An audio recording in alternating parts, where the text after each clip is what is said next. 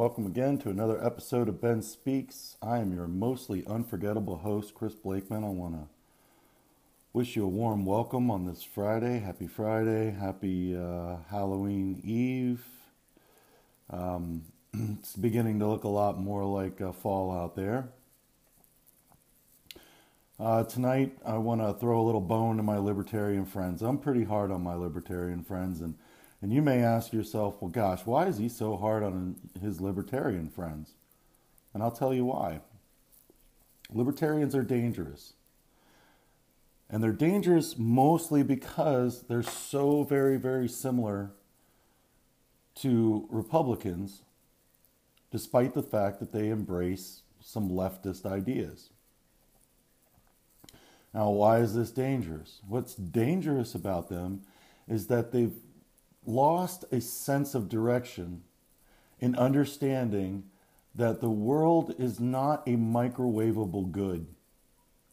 You can't simply come up with an idea in the political world that is a uh, easy bake oven concept that can come to fruition just magically because you voted somebody in office.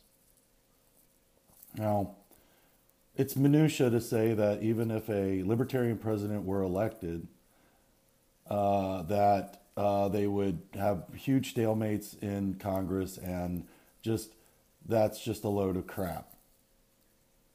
Because there are some presidents that know how to work with Congress, and unfortunately, many times, uh, the product is not to the liking of uh, the conservative minded folks. Uh, so I guess in some ways the libertarians feel like a stalemate is better than nothing. That's like saying, well, I've only got three flat tires. So tonight I want to throw them a little bone and I'd like to talk about taxation and how we align so greatly the libertarians and the Republicans, the conservative Republicans, the ones who actually know their history, uh, enjoy the ideology of uh, Silent Cal, Cal, Calvin Coolidge, great president. Um, the idea of not deficit spending, the idea of possibly banning the IRS. Tax is theft. Whether you think tax is uh, good because uh, this or that, it's theft. Why is it theft? Well, if I took your wallet from your pocket, that's not charity. It's theft. Putting a feel good spin on something does not change the definition.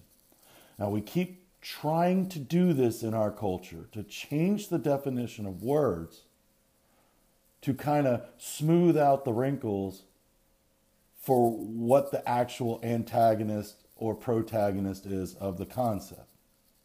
That is mentally retarded. And words have meaning. Tax is theft. And if I felt better about my taxation with representation, I wouldn't feel this way, possibly, because I would feel like I had a say. But I don't have a say. And you don't have a say. And for a great many years, prior to Abraham Lincoln, there's been this idea of kicking around a notion that the federal government should be able to impose taxes during a peacetime. Well, what does the federal government do? What is their specific number one job? It's the safety of the nation. The safety of the nation is protection from invasion. The safety of the nation is not charity. That's the goodwill of a nation. So, a little bit of history about how federal income tax came to be. The federal income tax started in 1913. It was kicked around by a Republican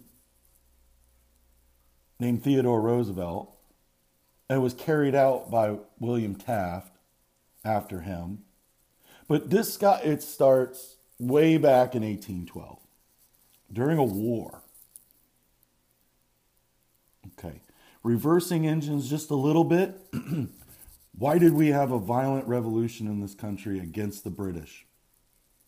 It wasn't because we disliked their accents. it was because we specifically did not like being taxed the, through the nose without being represented. Well, during the time that these taxes eventually evolved into a federal income tax, we had Senate members that were appointed by governors, and life was a lot more constitutional. But in 1913, that all changed. And you were giving, given no choice. Your grandparents, your great great grandparents, they were given no choice. The government hereby decrees that they are going to steal X amount of your paycheck every single month. And you have nothing to say about that. You will take that, you will like it. That was the beginning of big government. But by and large, it was still under control because it was a very small amount. It's still theft. When it exploded government, I use the term today, blew the broadside out of government, was when the leftist king, Franklin Delano Roosevelt, was able to pass a bill because of a challenge in the Supreme Court, he was able to get this through. I think it was the Pollock decision. And it gave the federal government the right to collect Social Security and FICA taxes.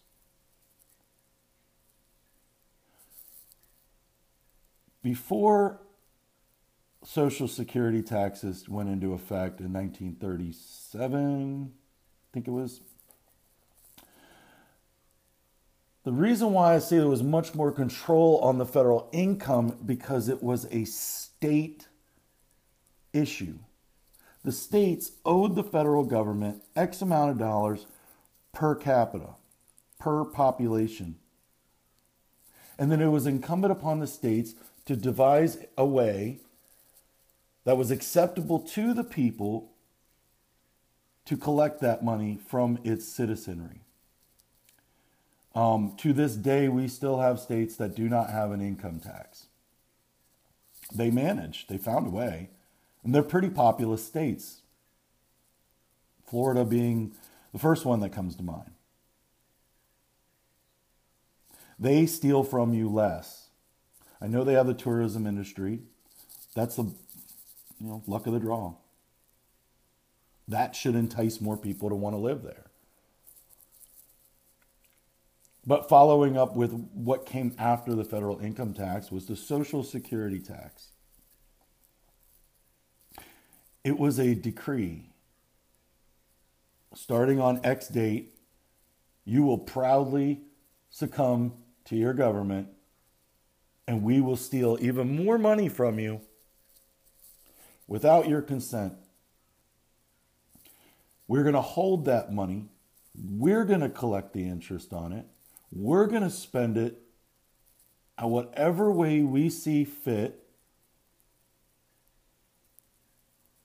And they put lipstick on the pig so that the image was is that we're helping um, the children during the depression we're helping farmers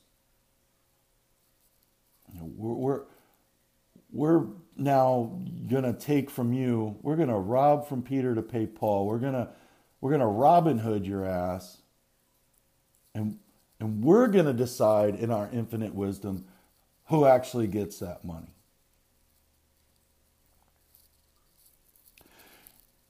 If the people of this country were encouraged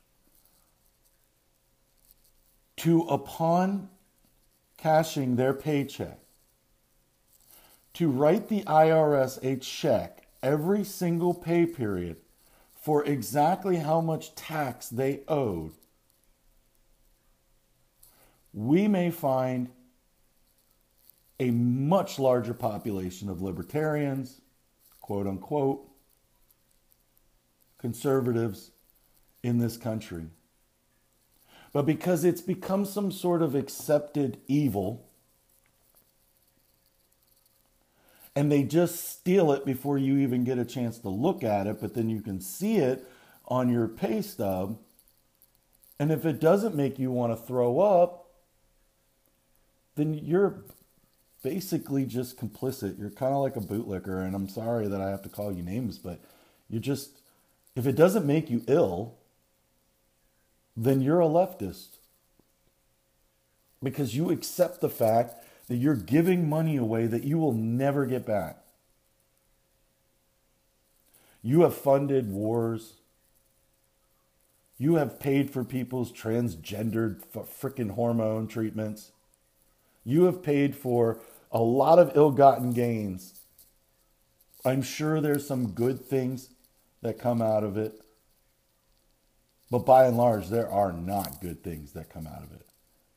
The reason why I say this is because every single four years, we hear two political parties battle it out, and by and large, both parties claim the other party is going to ruin your Social Security. If Social Security was that damn fragile, and that poorly run, then a single man or woman, yet to be seen, is incapable of damaging an almighty government program. You'd never hear it. What that should lead you to believe is that that program has been so poorly run that it's virtually bankrupt, has been bankrupt, and essentially what you're paying in now is paying for the elderly now.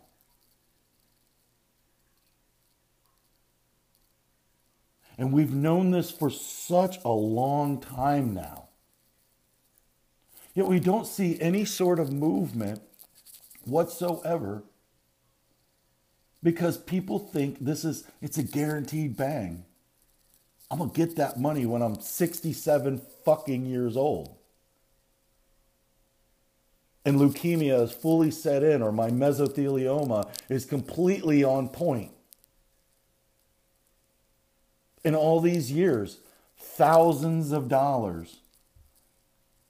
And you're supposed to be freaking happy that you get $1,500 back on your tax returns after paying in tens of thousands of dollars that year, and in some cases, much, much more than that. Social Security is a joke. People today cannot survive on Social Security. What they can survive on, however, is investment, investment banking. If you have a 401k or if you have an uh, an IRA account over the over the length of 40 years, you can walk out of that investment a millionaire or more. Let me repeat that. After 40 years, if we had the option to opt out of Social Security and invest that into a 401k, by the time that account matures and you can successfully draw off of that account without major penalty, you can walk out as a millionaire. The same thing would be true if the government accepted the notion that you're loaning them money to hold on for you because they clearly think you're too dumb to do with your money what you can do with your money. So they're going to hold it for you.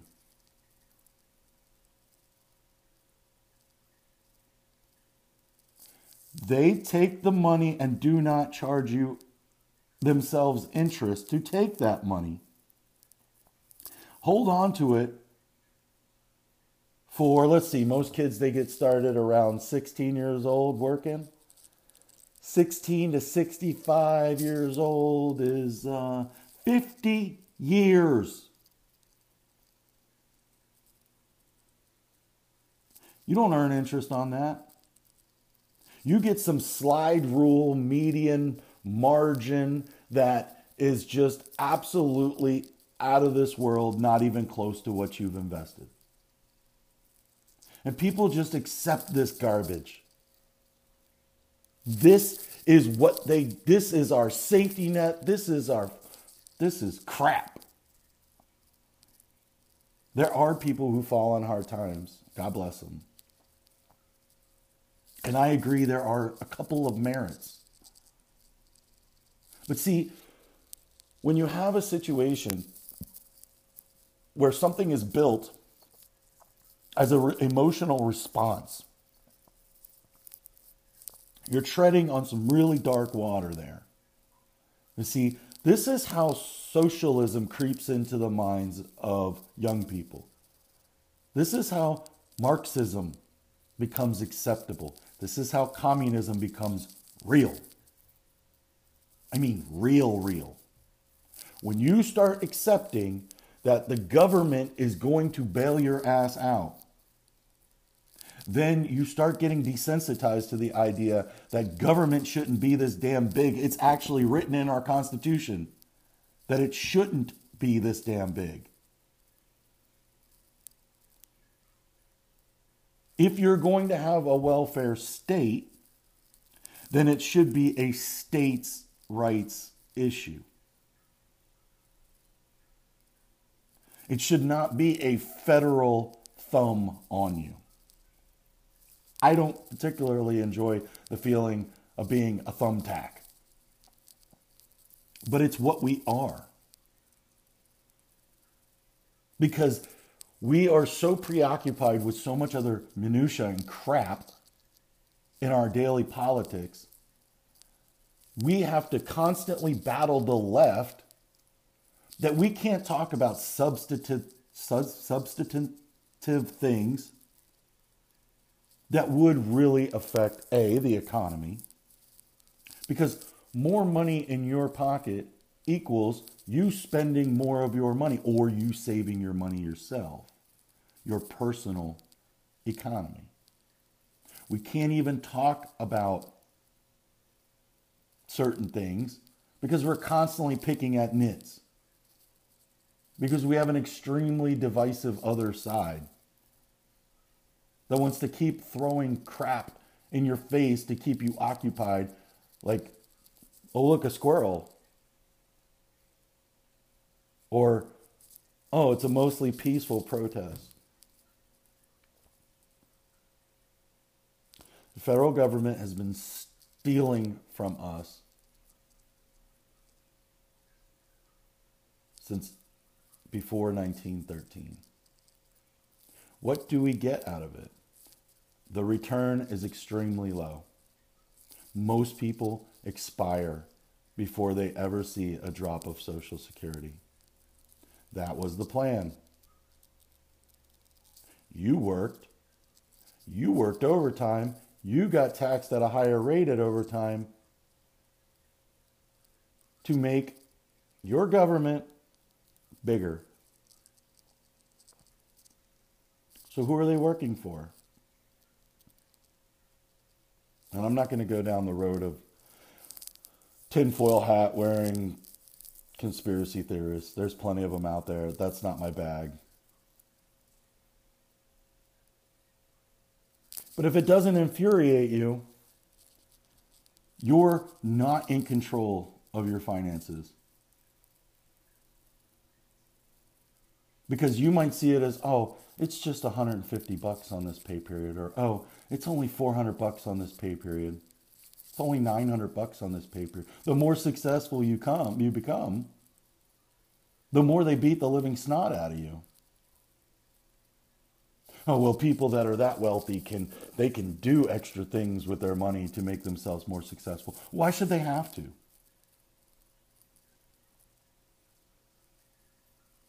Most people who are wealthy, most,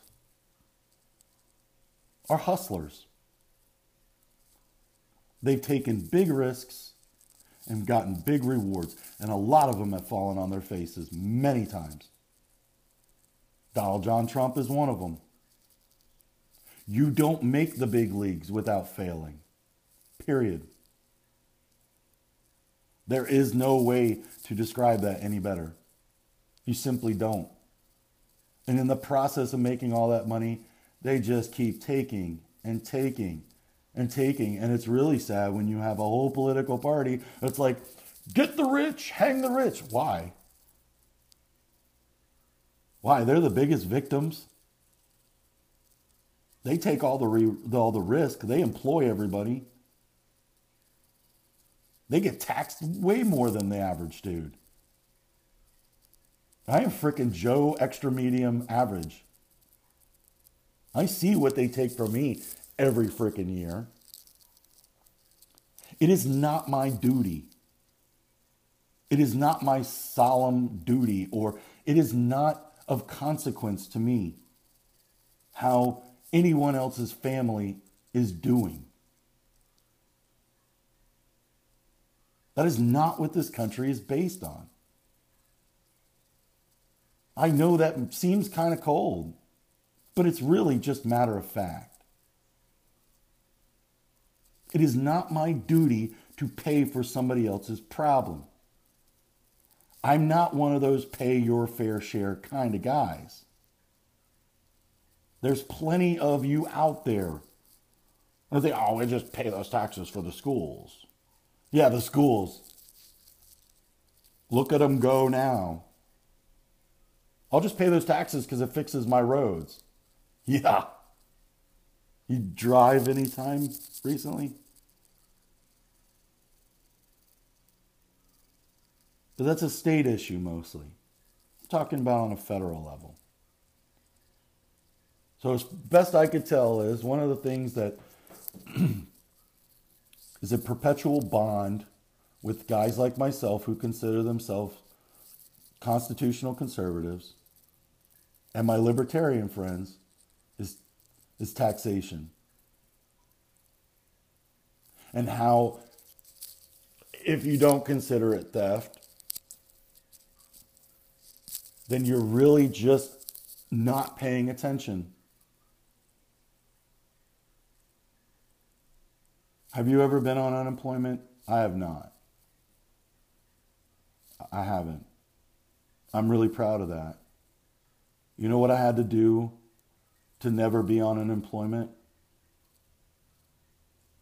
I had to work really freaking hard at what I did until I mastered it. And then I found something else to master. And then I found something else to master. That makes you relevant. That makes you not somebody with a freaking gender studies degree who can't find a job. I don't care about people like that. Those people make really bad decisions. One of the things that my first master that I apprenticed under, Brian J. Smith, I miss you, Bernie. Don't know where the hell you're at, but you're a hell of a cool guy. He said to me, Chris, what I'm going to show you will never make you rich. But you will always be relevant. You will always have a job when the economy turns down. And you will always be in demand. Because having a utility, a utility master tradesman license is unlike anything out there in the world. They can never take your skill set away from you. Okay. And then it came true in 2009 when my friends lost their jobs being computer nerds and I was getting raises because there just ain't that many of us. Then my next master that I worked under basically told me the same thing. And then I got that master license. And I made myself more important. Not to anybody else, to myself. Self reliance. That's what this country is based on self reliance, rugged individualism. If you want to call that toxic masculinity, I want to fight you. Because you are a bitch. There's nothing toxic about being able to take care of yourself and not needing a damn government to do it for you. So what happened? Instead of instead of a sunset clause being put into welfare, social security, whatever you want to call it, they just keep ramping it up. We can't say it doesn't increase because it does. Pay very special attention to your pay stubs. You would know it if you had to write them a check at every pay period so you knew exactly how much that utility was costing you and what limited return you get on it. That's socialism. It's tyranny, and it's how eventually communism becomes acceptable. You create a nanny state. Because what happens? What happens when you start feeding the bears? Every time you drive up to that area that says, do not feed the wildlife, there's a bear waiting in line to be fed.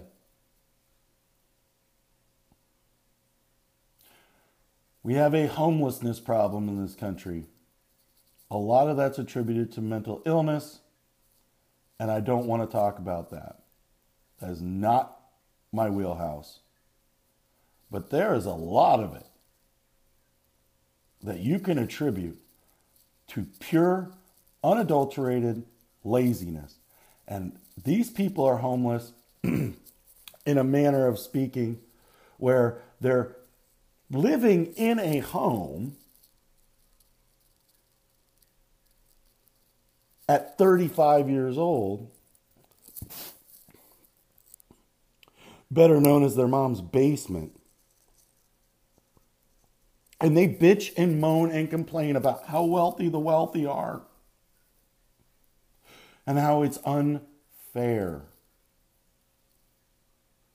Unfair. I got your unfair for you right here.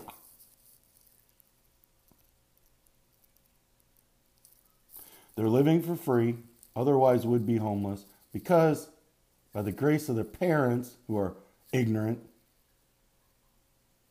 the charity that they're giving them, these weak ass, pathetic bitch men accept the dole because they don't want to try. They had their spines surgically removed or something. They're just weak and pathetic. And if you look back in the history of man, you don't find that. Not in America. You don't find weak and pathetic frontiersmen and women. When this country was manifest destiny, those were some hard people. I respect those people. They also didn't have a government breathing down their frickin' throat, stealing every drop that they took or that they made. That's a fair treatment. The government made an excuse to grow itself, and the means by which to grow themselves was theft. That's roughly when the IRS started, 1913 ish. Somebody had to collect the taxes. Then you had a giant welfare state, Social Security. So, what do we do?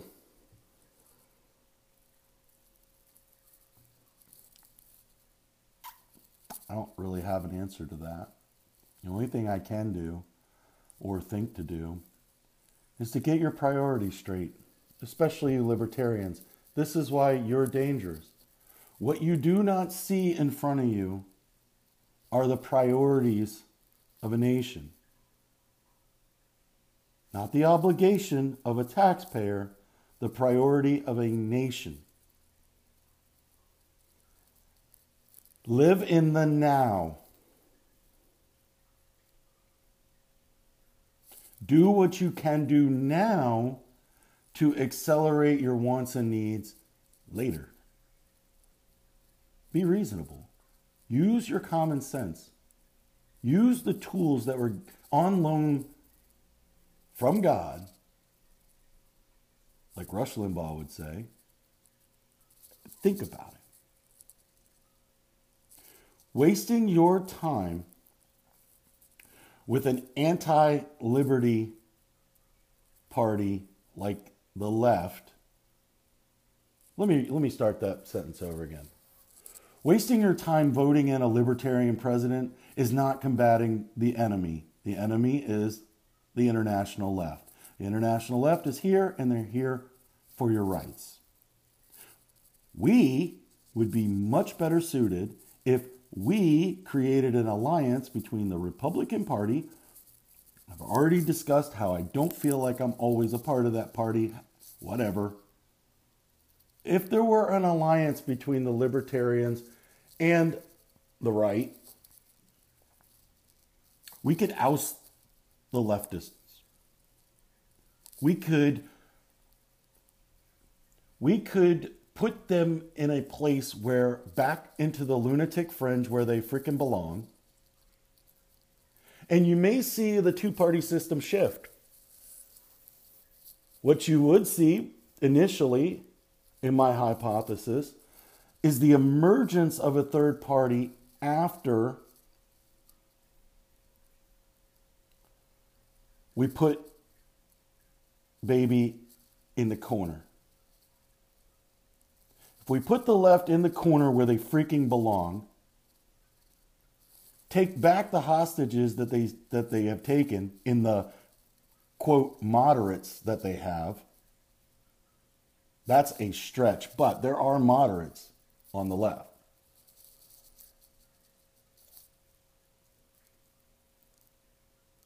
Push the left off,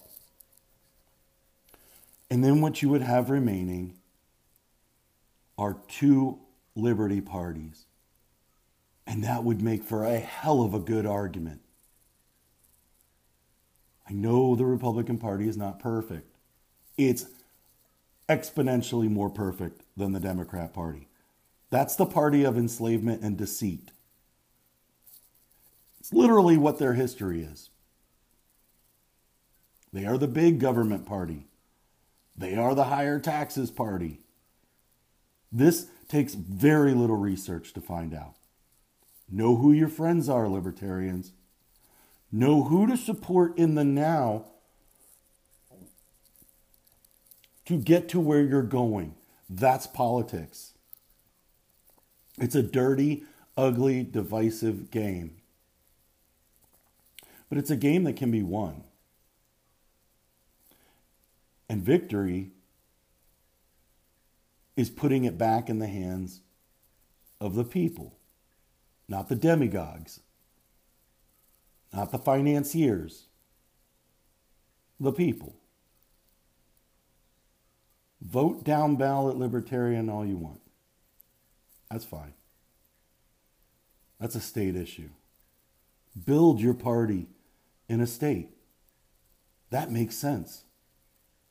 But on the national stage, stop pretending that it doesn't matter who you vote for. Because a leftist, another leftist, will put us back so many years, so many decades. We agree on so many topics. But you're stuck. You're stuck on picking nits. Or maybe there is a certain amount of sanctimony that comes along with thinking you're better because you you're um, libertarian. You got a different name. Names don't really matter. The Constitution matters. And there's one party out there that's primarily a constitutional party in a arguably post-constitutional era. And then there's another party that would just assume turn our Supreme Court into a Politburo, our country into a police state, and elect a king and not a president.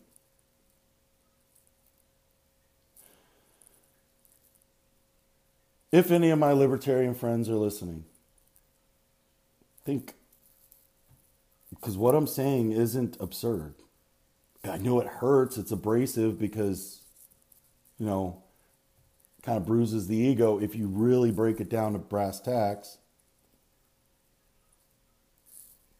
But what you're doing with throwing your vote out, it doesn't help to push away the enemy. The enemy has put out a 110 page manifesto of what they want to do for this country should Joe Biden become president. That doesn't even come close to jiving with the way you guys feel. Know who your allies are. Vote with your brain. Emotional responses got us Social Security. And I'll leave it at that. I hope everybody has a great weekend. It's uh, almost Halloween. I'm sure that the dictators in your neck of the woods will do everything they can to spoil all the fun that comes along with Halloween because they are soulless zombie freaks that think that they can beat a virus with something uh, political oh, and uh, mandates. God. The mandates. What they do not want to ban, they want to mandate. And what they do not mandate, they want to ban. That's a quote from Chris Plante. Check him out sometime. All right. Thanks for listening to another episode of Ben Speaks. God bless you.